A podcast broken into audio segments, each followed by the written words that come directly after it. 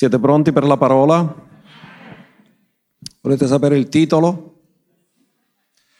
Muoversi solo nell'unzione.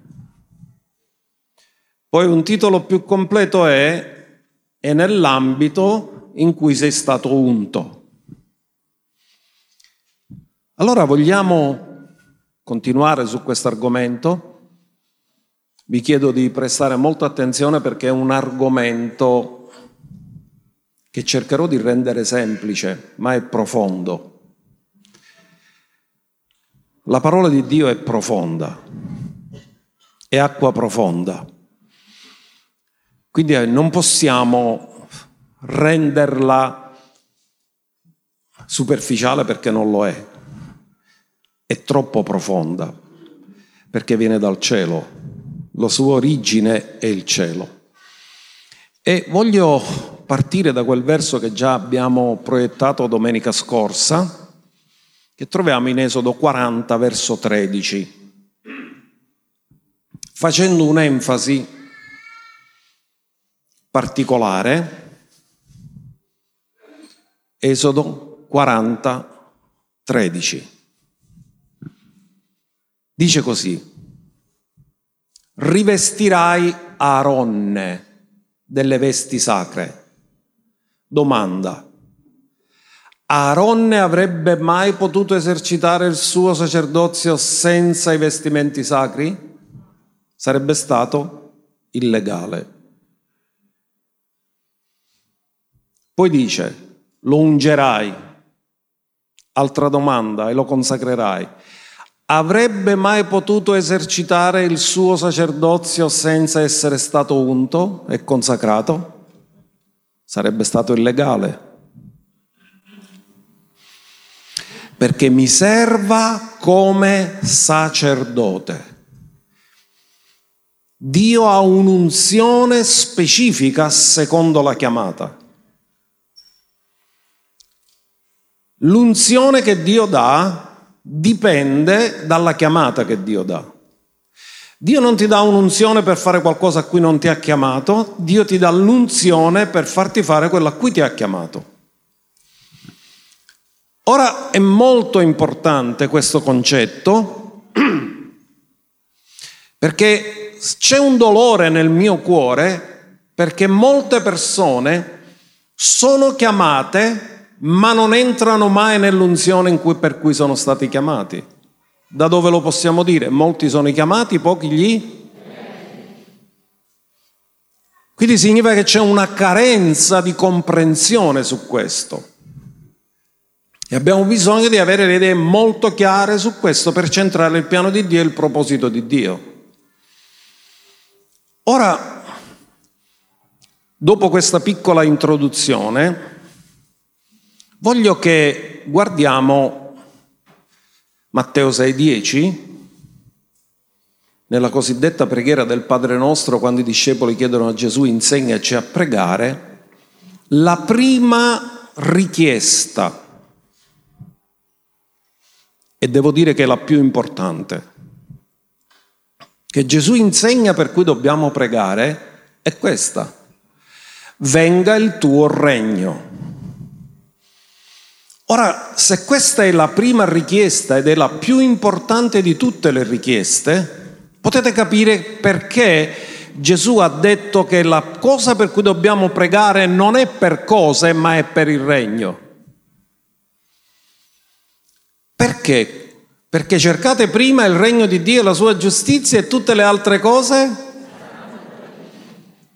Dove Dio regna si manifesta la sua natura e il suo carattere.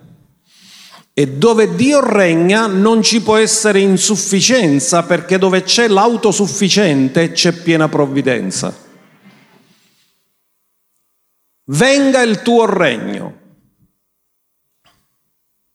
Se Gesù ci ha insegnato a pregare che venga il regno è perché il regno non è in piena manifestazione. Altrimenti non ci avrebbe detto di chiedere questo. Sia fatta in terra la tua volontà come fatta in cielo. Quindi significa che non si sta facendo sulla terra la sua volontà come è fatta in cielo. La domanda è, ma c'è mai stato il regno di Dio sulla terra? E c'è mai stato un tempo dove è stata fatta la sua volontà in terra come è stata fatta in cielo? Sì, prima della caduta. Prima della caduta Cielo e terra erano connessi e si faceva sulla terra la sua volontà come è fatta in cielo. Noi non abbiamo mai avuto idea di come viveva Adamo prima della caduta fino a che Gesù non è venuto come ultimo Adamo e ce l'ha fatto vedere. Quindi dobbiamo capire che nella caduta di Adamo, nel peccato, il cielo e la terra sono stati disconnessi e disincronizzati, perché prima erano connessi e sincronizzati.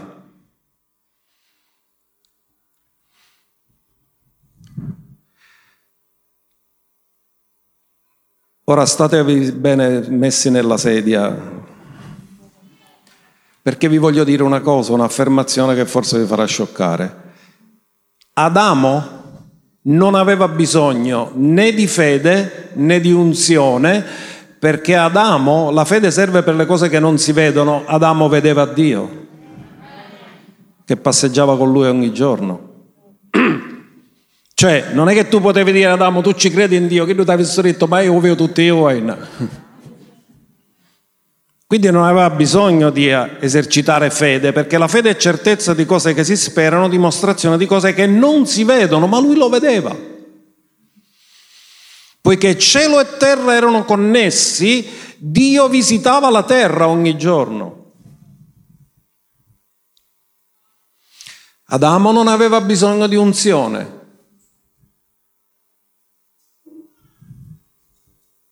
Perché era nel proposito. L'unzione serve per adempiere il proposito, lui era già nel proposito. Quando lui è caduto, voglio che comprendete questo fatto, perché questo è il centro fondamentale del messaggio. Quando Adamo è caduto, cielo e terra si sono disconnessi e disincronizzati Adamo non poteva più scorrere nel soprannaturale dopo la caduta. L'unico modo per poter ritornare e scorrere nel soprannaturale era attraverso due mezzi che si chiamano fede e unzione.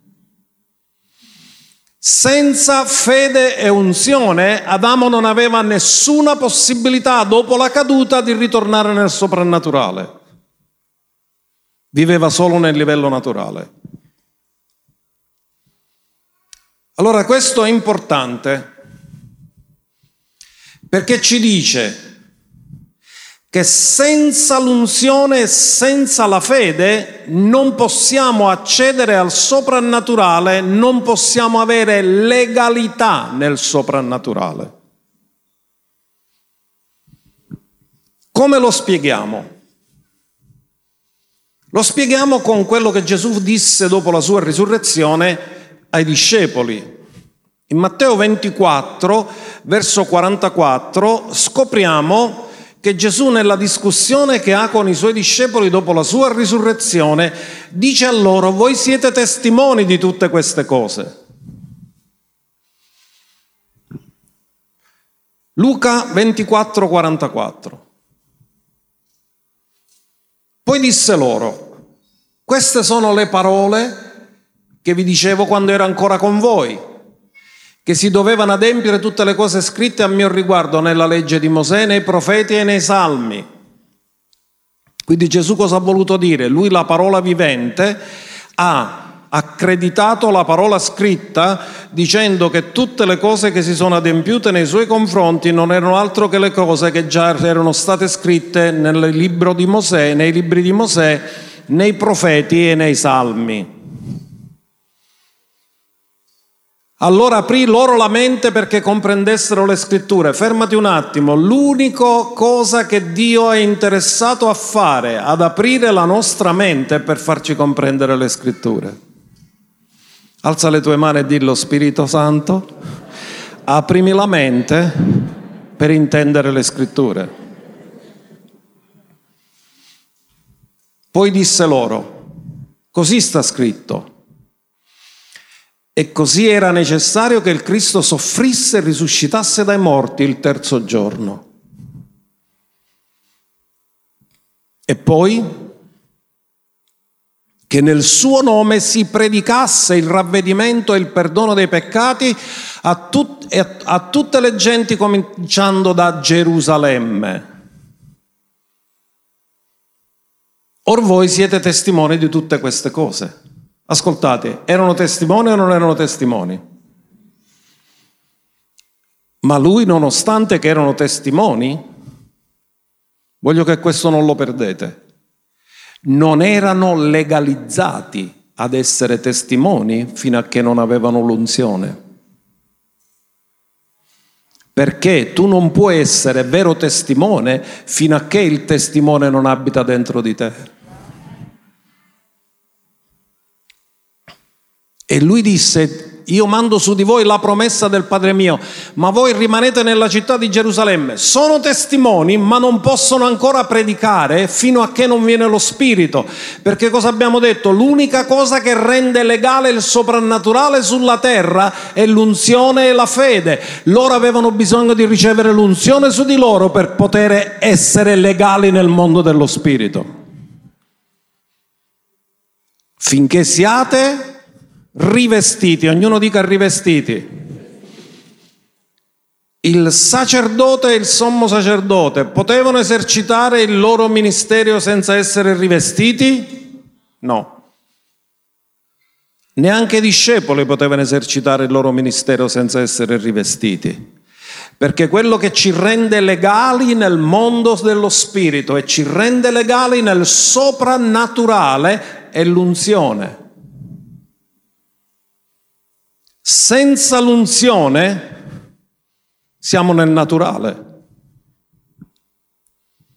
ma con l'unzione siamo nel soprannaturale. Così si adempie. In Atti 1.8 scende lo Spirito. In Atti 2, in Atti 1.8 Gesù spiega che attraverso lo Spirito diventano testimoni. Ma voi riceverete quando lo Spirito verrà su di voi, ascoltate, erano testimoni ma non avevano potenza. Quando viene lo Spirito ricevono l'unzione e ricevono la potenza, come Dio abbia unto di Spirito Santo e di potenza. Riceverete potenza quando lo Spirito verrà su di voi. Su, l'unzione che cos'è? Lo Spirito su di noi. Quando si parla di su, lo Spirito del Signore su di me, si parla di unzione. Amen. E mi sarete testimoni. Ma erano già testimoni. L'abbiamo letto in Luca. Però Gesù dice mi sarete testimoni. Dopo che lo Spirito viene su di voi, siete legalizzati ad essere testimoni. In altri termini, tutto quello che voi direte, il cielo lo conferma.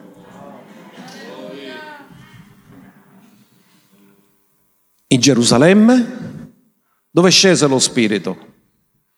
A Pentecoste in Gerusalemme e lì hanno cominciato a predicare. Dov'è che fece la prima predicazione Pietro? A Gerusalemme. Giudea, Samaria, fino all'estremità della terra. Allora voglio che non lo perdete questo. Quello che rende legale nel mondo dello spirito è l'unzione.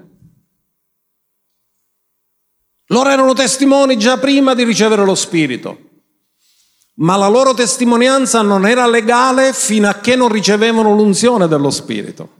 E Gesù disse, noi avremmo detto andate cominciate a testimoniare a tutti che Gesù è risuscitato, che Gesù è lui è il Signore, che Gesù è il Salvatore, invece Gesù che cosa gli dice? State fermi, aspettate, finché siate rivestiti di potenza dall'alto. Perché come abbiamo detto, ciò che rende legale il soprannaturale sulla terra dopo la caduta di Adamo sono la fede e l'unzione. Senza di esso non c'è legalità. Ora, se questo significa che ognuno deve fare ciò per cui è stato unto, se sei stato unto per essere un evangelista, non fare il dottore. Se sei stato unto per essere un evangelista, non fare il pastore. Se sei stato unto per essere un evangelista, non fare il profeta. Fai quello per cui Dio ti ha unto. Nei miei appunti io ho scritto un esempio di un uomo che Dio ha usato tantissimo. Era William Branham, lui era stato unto come profeta ed evangelista. E fino a che ha funzionato come profeta ed evangelista era fantastico. Succedevano guarigioni, liberazioni, succedevano parole profetiche. Lui prendeva una persona, l'aveva davanti, gli leggeva la vita, nei minimi particolari. Faceva le campagne evangelistiche, guarigioni meravigliose succedevano. A un giorno quest'uomo decise di uscire fuori dall'unzione che aveva ricevuto e volle diventare dottore. E cominciò a dire che la Trinità non c'era. E fondò il movimento Gesù solo, Only Jesus. Lui non era stato unto per fare quello. Dio non l'aveva unto dottore, l'aveva unto evangelista, l'aveva unto profeta, ma non dottore. Lui andò fuori e il risultato fu che fece grandi disastri e morì in un incidente. Quando Dio unge, questa è storia, quando Dio unge, devi stare nell'ambito dell'unzione per cui sei stato unto, non andare fuori dall'unzione, perché quando vuoi fuori dall'unzione sei tu, non è Lui. Quando sei nell'unzione è la personalità dello Spirito Santo che si manifesta attraverso di te, ma quando non sei nell'unzione sei tu che nasconde la personalità dello Spirito Santo.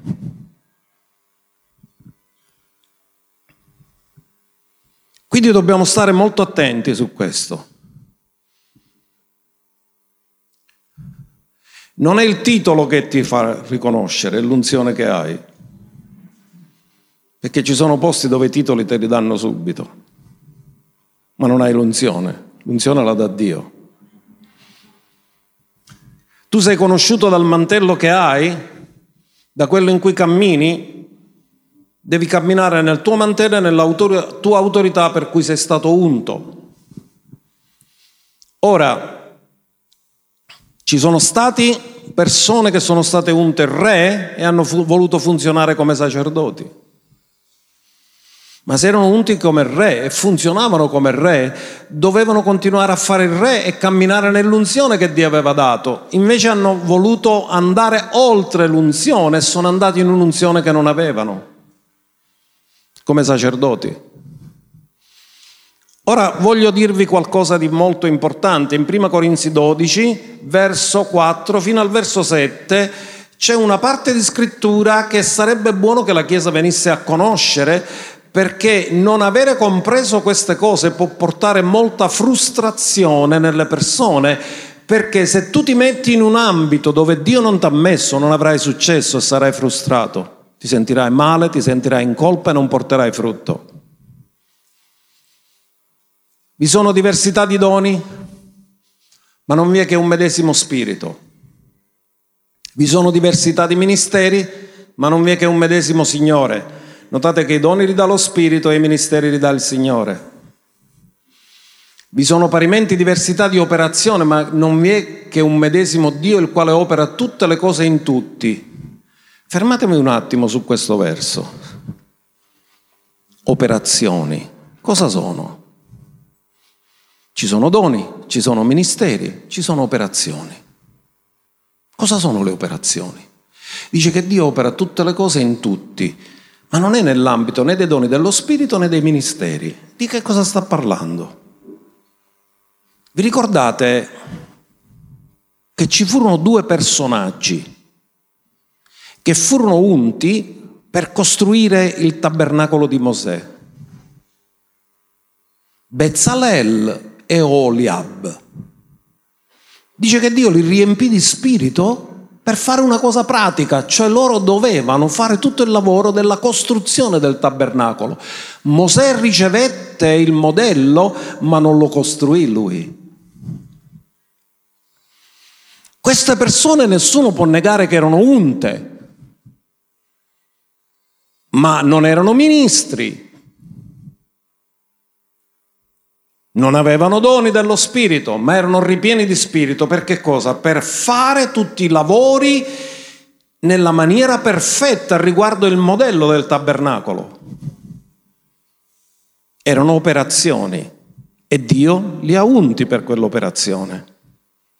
Cosa vi voglio dire? Che ci sono persone che per dire hanno l'unzione a essere imprenditori non sanno tenere l'uditorio, non hanno dono di parola, non sanno predicare, però nel lavoro prosperano, sanno, sanno portare avanti il loro lavoro, hanno unzione come imprenditori, come attività nel mondo, sanno portare avanti le loro cose, sanno fare cose in maniera eccellente perché Dio li ha unti per quello. E se una persona Dio l'ha unto per essere imprenditore e prosperare, lo ha unto per il regno, dovrebbe usare quell'abilità per sovvenzionare il regno e non cercare di fare quello per cui non è stato unto, perché la sua chiamata è un'operazione per sostenere il regno, non per predicare in chiesa.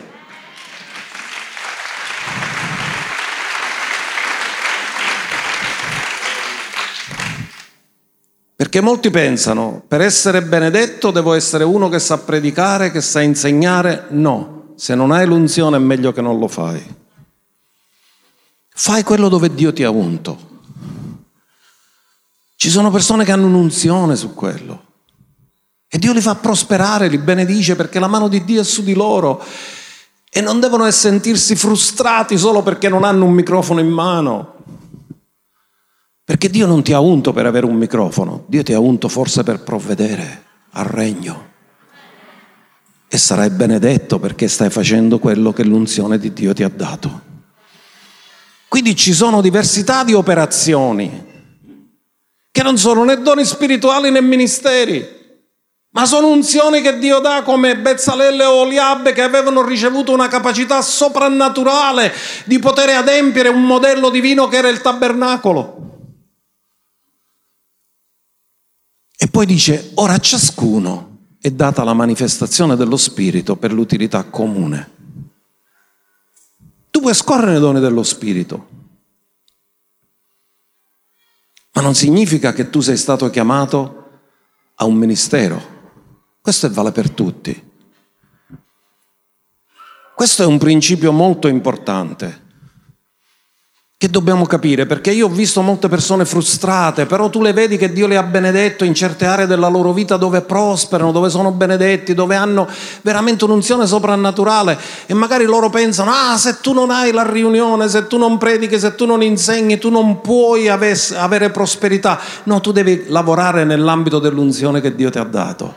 In quell'unzione c'è la benedizione, in quell'unzione c'è il proposito, in quell'unzione c'è la grazia. Non devi sentirti frustrato se Dio Dio ti ha benedetto in quello, continua in quello.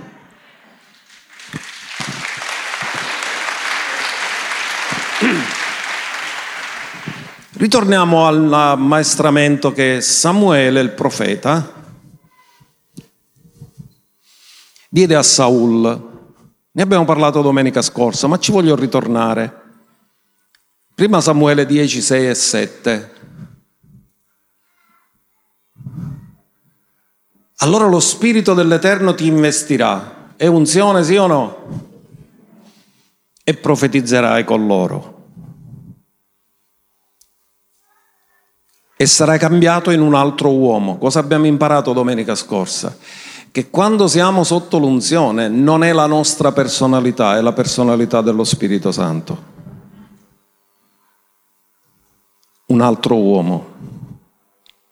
Un timido diventa autorevole uno autorevole diventa timido. Perché ci sono state alcune che mi hanno detto una volta, c'era uno che faceva il DJ, e ha detto io riesco a tra- intrattenere il pubblico, però quando arriva a chiesa non mi a dire una parola. Amen? Perché una cosa è fare le cose con la capacità naturale e un'altra cosa è fare le cose sotto l'unzione. Nella casa non puoi fare niente senza l'unzione.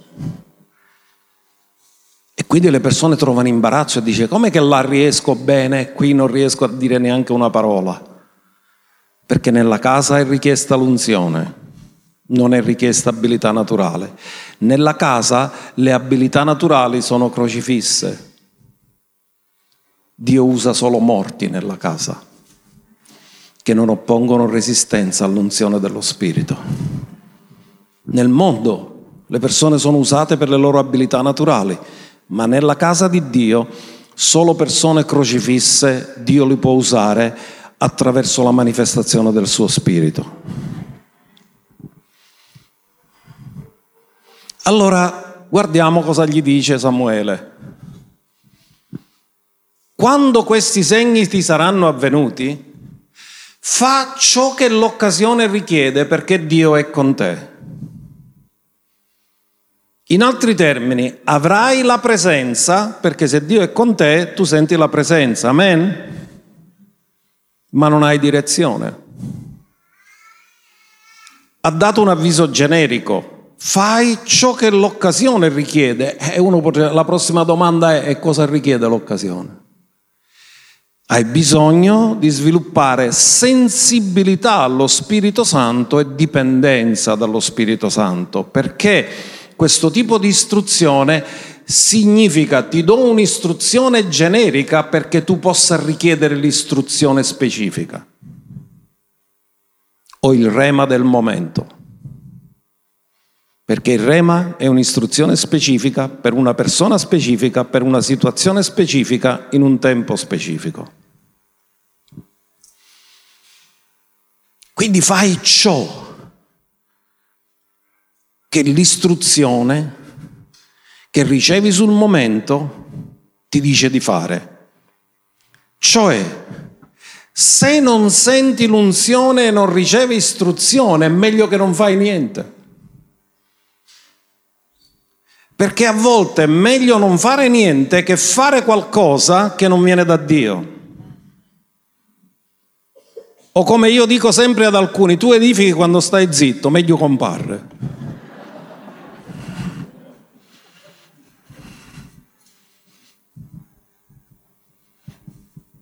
Perché ognuno deve muoversi nell'unzione che ha ricevuto.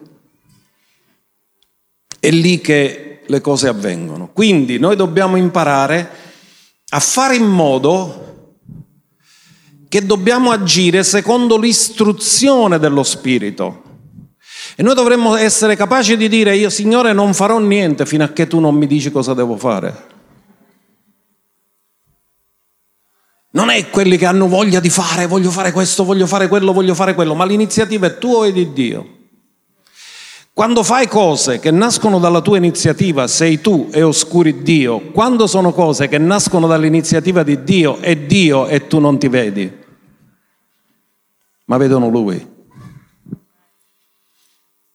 Questo ci porta in una profondità di dipendenza da Dio.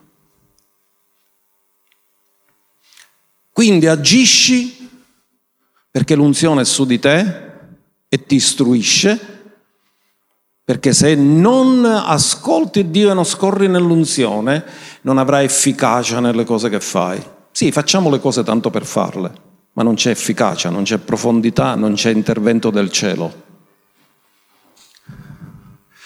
Ora, se avete slacciato le cinture, allacciatele di nuovo. Perché ora faremo un'affermazione molto forte che si aggancia a quello che abbiamo detto all'inizio. Che il cielo è legalmente obbligato a rilasciare tutto ciò che è richiesto sulla terra sotto l'unzione. Il cielo è legalmente obbligato a rilasciare sulla terra ciò che dalla terra viene richiesto per mezzo dell'unzione. Perché che cos'è che ci dà legalità per rientrare nel soprannaturale dopo la caduta? La fede e l'unzione, tutto ciò che viene richiesto nell'unzione, con l'unzione di Dio, significa che è nato da Dio. E ciò che è nato da Dio, Dio non ti può dire che non te lo dà perché è stato Lui a ispirarlo e ti connette di nuovo cielo e terra. Come ve lo posso spiegare? Con Matteo 16 verso 19. Sincronizzazione di nuovo tra cielo e terra. Io ti darò le chiavi del regno dei cieli. Le chiavi del regno dei cieli in maniera molto semplice sono sempre quelle, sono fede e unzione. Perché tu non hai accesso al regno soprannaturale senza fede e senza unzione. Tutto ciò che avrai legato sulla terra con la fede e l'unzione sarà legato nei cieli. Significa che cielo e terra sono di nuovo sincronizzati. E tutto ciò che avrai sciolto sulla terra sarà sciolto nei cieli. In altri termini, cielo e terra ritornano di nuovo ad essere connessi e sincronizzati. Come? Con le chiavi del regno. Se ci togliete Chiavi del regno significa che lo fate di vostra iniziativa. Ma se ci mettete le chiavi del regno, sapete che lo state facendo con la fede che viene dall'udire la parola di Dio e con l'unzione che viene da un'iniziativa di Dio.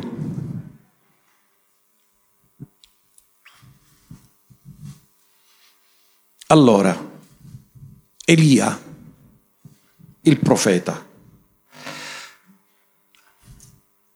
fece qualcosa che il cielo ha approvato. Capì cosa l'occasione richiedeva. Ora lo spieghiamo meglio. Perché Elia fece un giorno un'affermazione, andò davanti al re Acab e ci disse, senti, qui non pioverà se non lo dico io. Se qualcuno di voi va oggi davanti al presidente della regione Sicilia e ci dice oh, non pioverà sul Nuriquio, chiama subito i 118 e vi recoverano. Dice questo è fositi, chiamiamo 118 ospedale psichiatrico. Elia sa cosa richiede l'occasione. Ora ci arriviamo. Perché Dio aveva detto nella sua parola che se il popolo si dava all'idolatria e in quel tempo Elia governava come profeta, regnava come profeta, esercitava il suo ministero sotto due personaggi un po' particolari, Acab e Jezebel, che aveva introdotto i profeti di Baal e aveva fatto sviare il popolo. Ma Dio aveva detto se il popolo si svia non manderò più la pioggia nel paese. Il popolo si era sviato e continuava a piovere. Al che Elia legge la scrittura, guardate cosa c'è scritto in, nel libro del Deuteronomio 11, dal verso 16, questo è Dio che aveva parlato, aveva dato la sua parola. State in guardia affinché il vostro cuore non sia sedotto e non vi sviate, servendo altri dei e prostrandovi davanti a loro. Ed era quello che stavano facendo Acab e Jezebel. Poiché allora si accenderebbe contro di voi l'ira dell'Eterno e chiuderebbe i cieli e non vi sarebbe più pioggia e la terra non darebbe più i suoi prodotti e voi presto perireste nel buon paese che l'Eterno vi dà. Loro si erano sviati e pioveva. E un giorno Elia va da Dio e gli dice, Signore, ma tu non hai detto che se il popolo si va dall'idolatria tu chiudi i cieli, come mai non li chiudi? E Dio dice a Elia, se trovo qualcuno che ci crede e me lo chiede, io lo faccio. Perché la mia parola è la legge ma se qualcuno non mette fede in quello che io ho detto e non mi richiede di adempierlo, rimane legge, come le leggi dello Stato. Sono leggi, sono posate là fino a che qualcuno non agisce su quelle leggi. Quindi Elia faccio che l'occasione richiede. Cosa richiede l'occasione? Che il popolo deve ritornare a Dio.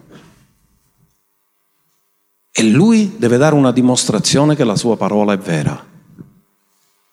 Quindi Elia va dal re e sappiamo che lo fa per ordine dell'Eterno, perché dice, quando fa la preghiera, dice che si sappia che ho fatto tutte queste cose per ordine tuo. Lui lesse la parola, consultò il Signore e il Signore gli ha detto, se tu ci credi e tu me lo chiedi, io lo faccio.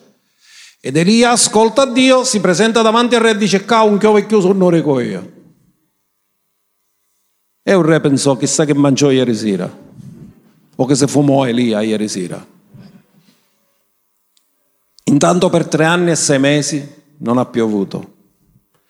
In altri termini, il cielo è stato obbligato a rispondere a ciò che era stato chiesto dalla terra sulla terra nell'unzione. Perché Elia agì nell'unzione e quando si agisce nell'unzione il cielo è obbligato a rispondere a ciò che noi richiediamo con l'unzione.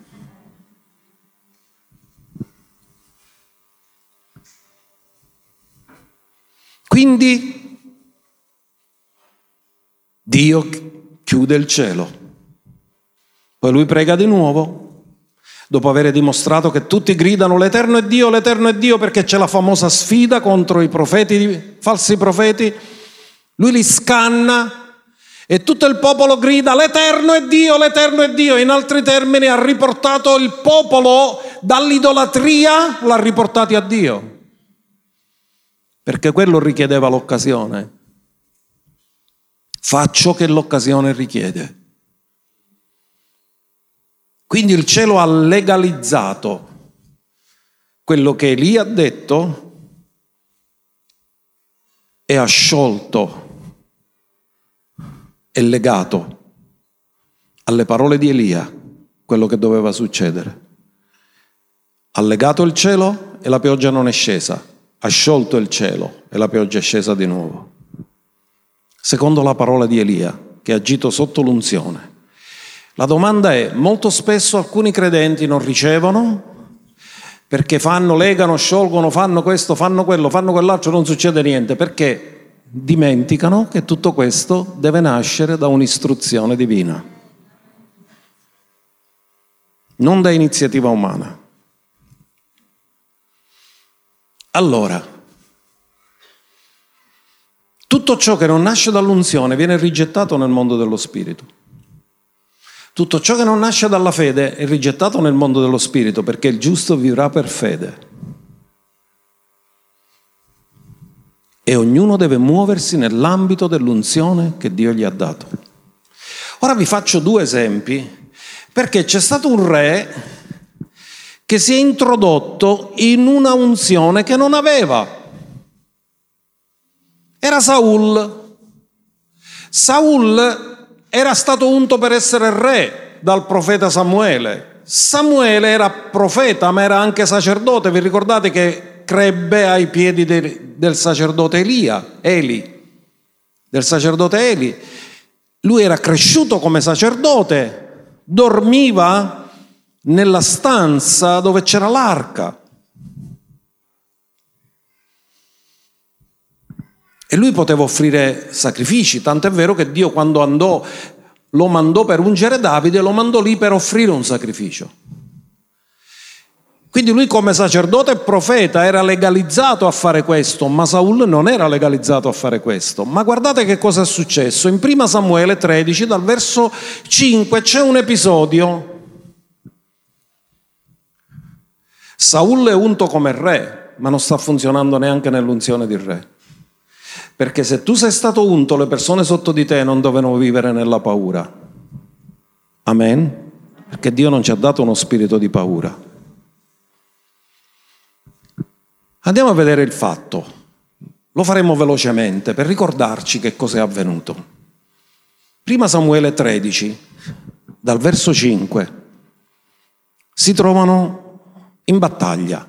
I filistei si radunarono per combattere contro Israele con 30.000 carri, 6.000 cavalieri e gente numerosa come sabbia che è sul lido del mare. Salirono dunque e si accamparono a Mikmash a est di Bet Haven. Quando gli israeliti si accorsero di essere in pericolo perché il popolo era messo alle strette, si nascosero nelle caverne, nelle macchie, tra le rocce, nelle buche e nelle cisterne. Davide non avrebbe mai fatto una cosa di questo genere, non si nascondeva. Ma quando Saul non cammina più nell'unzione, è perché è insicuro. Quando noi siamo insicuri, il nemico attacca. Perché il giusto vivrà per... e la fede è certezza. Andiamo avanti. Alcuni ebrei passarono il Giordano, quando si scappottarono, per andare nel paese di Gad e di Galad. Quanto a Saul, egli era ancora a Gilgal e tutto il popolo lo seguiva tremando. Come lo seguiva? Non, non sapeva impartire coraggio, perché quando vai fuori dall'unzione sei tu, non è Dio. Egli aspettò sette giorni, secondo il tempo fissato da Samuele, ma Samuele non giungeva a Gilgal e il popolo cominciava a disperdersi lontano da lui. Allora Saul disse, portatemi l'olocausto e i sacrifici di ringraziamento. Quindi offerse l'olocausto. Era unto per fare questo? Era unto re, non era unto sacerdote. Manco passo il tempo che ha finito di offrire l'olocausto e arriva Samuele. Quindi si aspettava una oretta. Si può aspettare a volte, no? Qual è la lezione? Aspettare fino a che c'è l'istruzione divina e l'unzione, mai agire nella fretta. Lui ha agito per timore del popolo. Ah, il popolo si disperde. Ah, il popolo se ne va. Ah, tutti sono impauriti. E invece di dire, oh, aspettate, abbiamo... Samuele ha detto che viene, aspettiamo. Che succede? Andiamo avanti. Offerse l'olocausto. Andiamo ai versi successivi. Aveva appena finito di offrire l'olocausto. Quanto ci vuole stare a offrire un olocausto? E arrivò Samuele. Poteva aspettare una rannicchia o no? E Saul gli uscì incontro per salutarlo. Ma Samuele gli disse: Che cosa hai fatto? Cioè, immagino in scena come siciliano, che come E Saul rispose, quando ho visto che il popolo si disperdeva lontano da me, che tu non eri giunto nel giorno stabilito e che i filistei si radunavano a Mikmash, mi sono detto, ascoltate, chi cammina per fede non si basa su quello che vede e su quello che gli altri dicono, si basa su quello che Dio dice, ma lui non ascoltava Dio, non pregava, non era connesso con il cielo e quindi faceva di testa sua e mi sono detto. Una cosa è quando fai le cose perché Dio l'ha detto e un'altra cosa è quando fai le cose perché tu te lo sei detto. Mi sono detto, che si era detto? Ora i filistei mi piomberanno addosso a Gilgal e io non ho ancora supplicato l'Eterno. Il rito. Perché l'Eterno era legato al rito è la persona che è insicura, che è incerta, pensa, ah, se non offro il sacrificio Dio non è con me. No, Dio è con te indipendentemente da quello. Dovevi saperlo aspettare, dovevi saper aspettare il profeta. Non si fidava di Dio. Perciò mi sono fatto forza e ho offerto l'olocausto. Allora Samuele disse a Saul, tu hai agito stoltamente non hai osservato il comandamento che l'Eterno, il tuo Dio, ti aveva prescritto. L'Eterno infatti avrebbe stabilito il tuo regno su Israele in... Volete saperlo? Che il mantello di Davide è un mantello di sostituzione?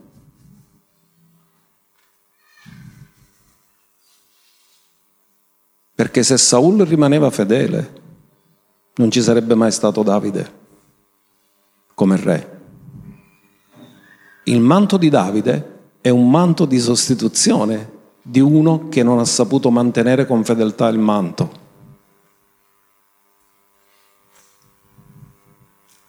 Andiamo avanti. Ora invece il tuo regno non durerà. Cioè, in altri termini, Dio ti ha unto per qualcosa, tu sei andato fuori dal, dal, proposito perché ti ha unto, sei andato fuori dall'unzione che Dio ti aveva dato, ma tu che cosa stai facendo? Stai facendo a modo tuo, non stai facendo quello che Dio si aspettava da te? E l'Eterno si è cercato un uomo secondo il suo cuore e l'Eterno lo ha stabilito principe del suo popolo perché tu non hai osservato ciò che l'Eterno ti aveva comandato. Saul perde il regno perché va in un'unzione che non è la sua e non funziona nell'unzione che è la sua.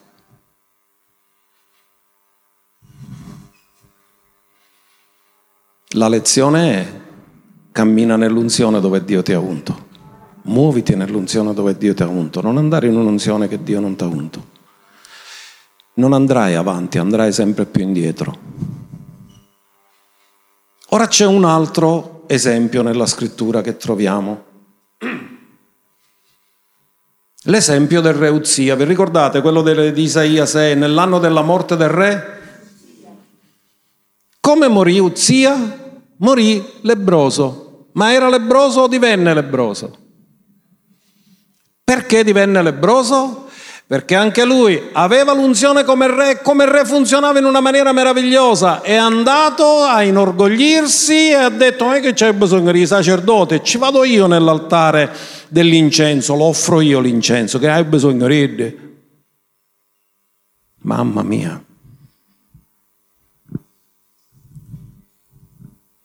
Andiamolo a vedere. Seconda cronaca 26, 16. Lui come re sta funzionando meravigliosamente, divenne potente. Era unto, era nella sua unzione, Dio l'aveva unto per quello e funzionava bene. Il suo cuore si inorgoglì. Ascoltatemi, quando Dio ci unge dobbiamo sempre ricordarci che è Lui attraverso di noi, non siamo noi. Perché altrimenti rischiamo l'orgoglio.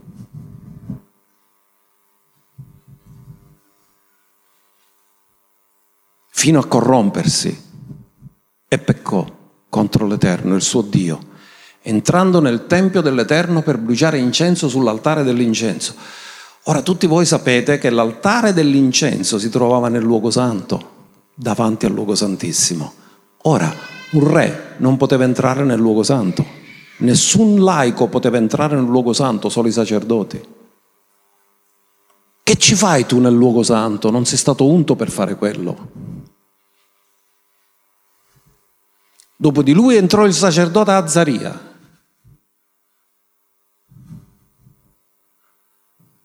con 80 sacerdoti dell'Eterno, uomini coraggiosi.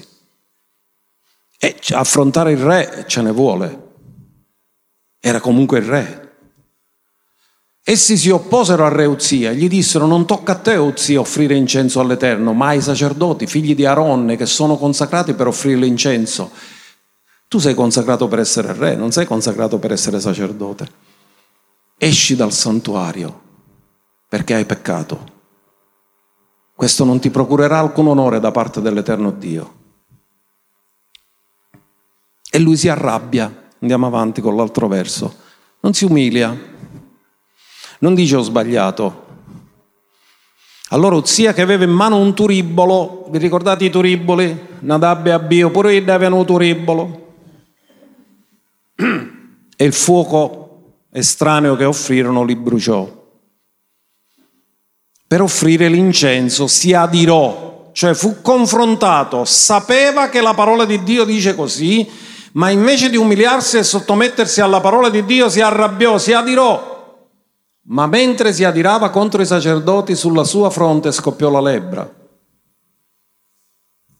Davanti ai sacerdoti, nella casa dell'Eterno, presso l'altare dell'incenso.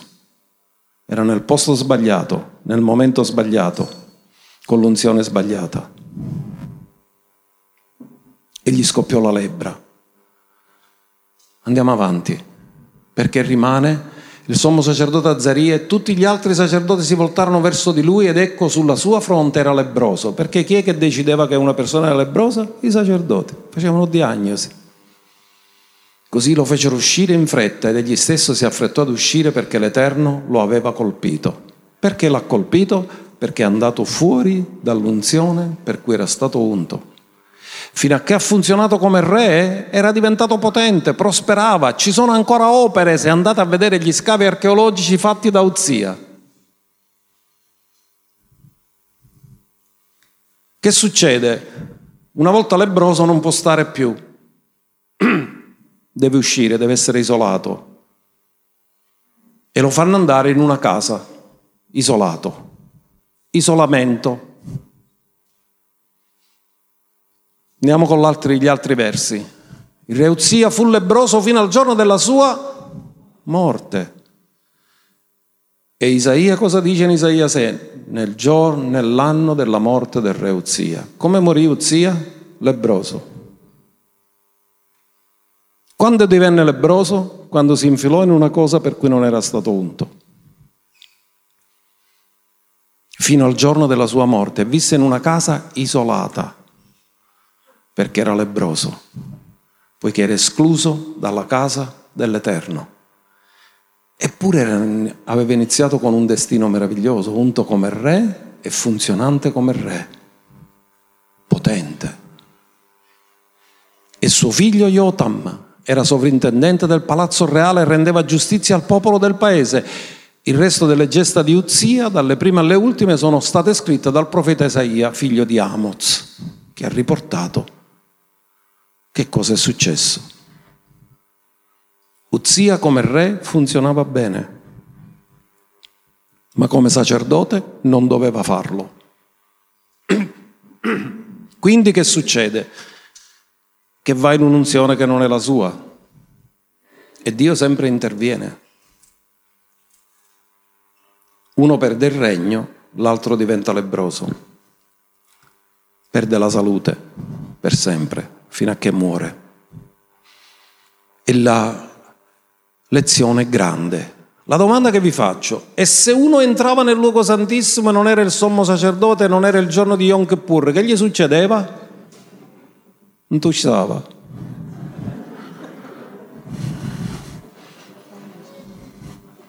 Ma perché Dio era così duro nei confronti di queste cose? Per dire che quando lavori nell'accordo con Dio produci vita, ma quando vai contro Dio produci morte. O ti muovi nell'unzione o ti muovi nella caduta.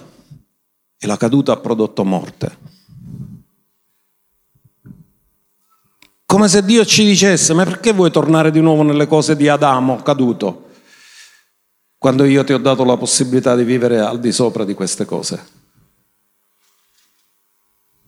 Quindi, secondo le leggi spirituali del cielo, ricordate questo, tutto ciò che non nasce dall'unzione e dalla fede è illegale nel mondo dello spirito. Loro hanno commesso delle illegalità e hanno pagato. Perché ognuno deve muoversi nell'ambito dell'unzione dove Dio ti ha costituito. E lì avrai successo. Ma non uscire fuori, non fare le cose per imitazione di altri. Ah, lui l'ha fatto, lo faccio pure io. No, fai quello per cui sei stato unto, non ciò che stanno facendo gli altri. Ma ora vi do un'altra chicca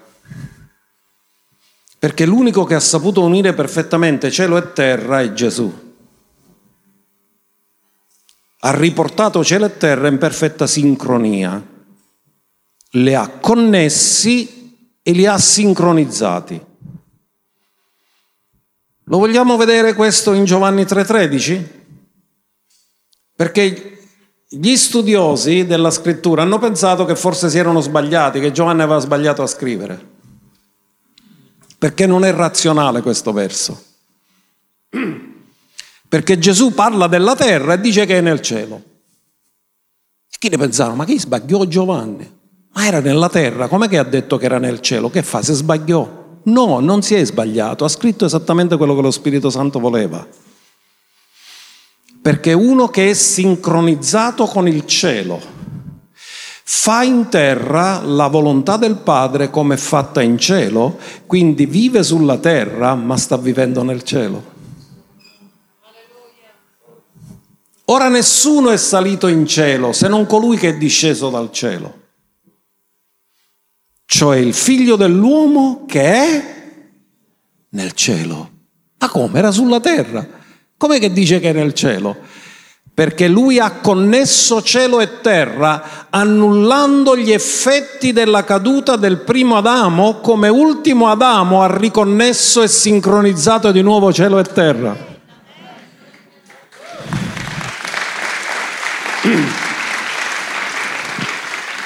E a noi cosa ha insegnato? Quando pregate dite, venga il tuo regno, sia fatta in terra la tua volontà come è fatta in cielo, cosa che lui già faceva.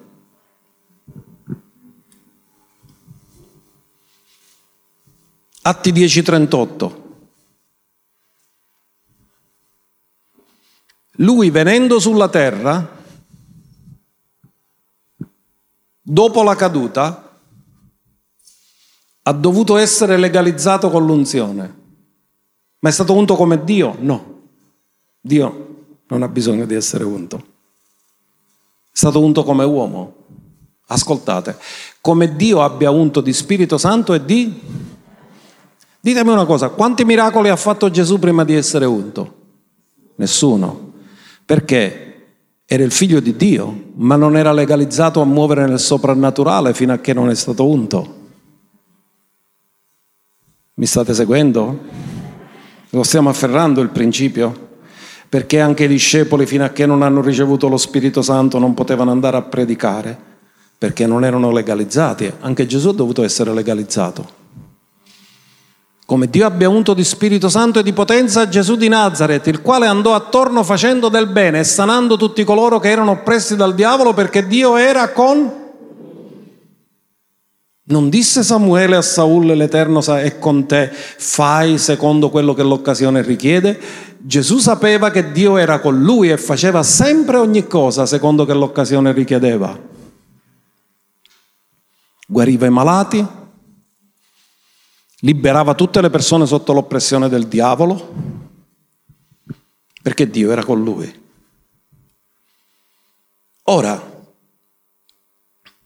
vi do l'altra chicca che vi ho detto. Non solo Gesù lavorava sotto l'unzione, sempre, ma operava sempre secondo il mandato. Perché l'unzione ti serve per adempiere un mandato.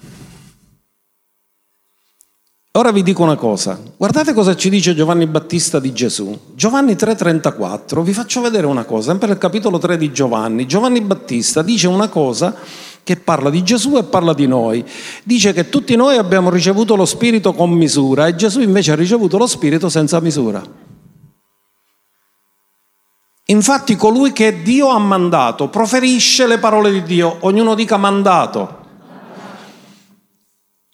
E poi dice perché Dio non gli dà lo spirito con...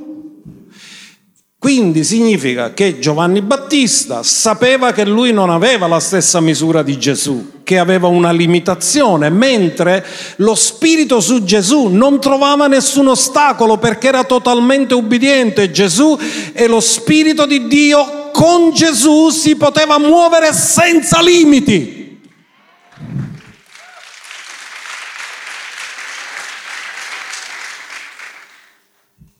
Ognuno dica senza limiti. Gesù aveva limiti? Era senza limiti, ma pure si limitava al mandato. Perché l'unzione è per adempiere il mandato. Lo Spirito del Signore è su di me, egli mi ha unto per. Non è andato fuori quello per cui era stato unto. Quindi che è successo? Gesù si muove nell'unzione che gli dà legalità, ma si muove nell'ambito del mandato. E un giorno un personaggio della folla gli fa una domanda. Luca 12, verso 13. Ed è interessante quello che Gesù gli risponde. Ora qualcuno della folla gli disse, Maestro, di a mio fratello che divida con me l'eredità. Ascoltate, Gesù aveva lo spirito con misura o senza misura? Quindi lui sapeva, avrebbe saputo perfettamente come fare. Ma egli gli disse, guardate la risposta di Gesù, o uomo, chi mi ha costituito giudice e arbitro su voi. Io non sono stato mandato per giudicare, almeno per ora. Sono stato mandato per salvare. Non mi muovo fuori dal mio ambito. E dove è scritto questo? Giovanni 5, verso 27, guardate. Il suo ambito non era giudizio, il suo ambito era salvezza e gli ha anche dato l'autorità di giudicare perché è il figlio dell'uomo. Ma do, Giovanni 12, scusate, 47, abbiamo letto un verso dopo, quello prima. E se uno ode le mie parole e non crede, io non lo giudico perché io non sono venuto a giudicare il mondo, ma a salvare il mondo. Gesù si muove solo nell'ambito del mandato che ha ricevuto e il suo mandato non è giudicare il mondo, il suo mandato è salvare il mondo.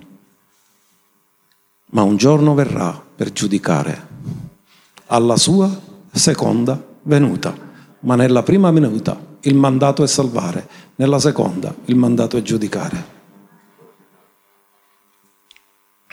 Giovanni 5:27 e gli ha anche dato l'autorità di perché è il figlio dell'uomo. Ma questa autorità di giudicare la userà quando torna di nuovo. E quando lui torna, si siede nel trono della gloria, e con questi due versi concludiamo, Matteo 25, 32 e 33,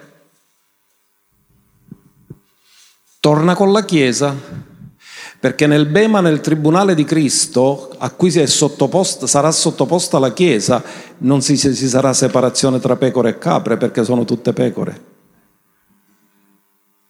Ma qui c'è separazione tra pecore e capri. E tutte le genti saranno radunate davanti a lui. Chi? Tutte le? Non parla di Israele, parla dei gentili. Ed egli separerà gli uni dagli altri come il pastore separa le pecore dai capri e metterà le pecore alla destra e i capri alla sinistra. Alla seconda venuta verrà per separare e giudicare, ma alla prima venuta è venuto per salvare, per cercare e salvare ciò che era perduto. Quindi Gesù si muoveva nell'ambito dell'unzione, nell'ambito del mandato. Amen. Facciamo un applauso al nostro Signore, al nostro Dio, al nostro Re.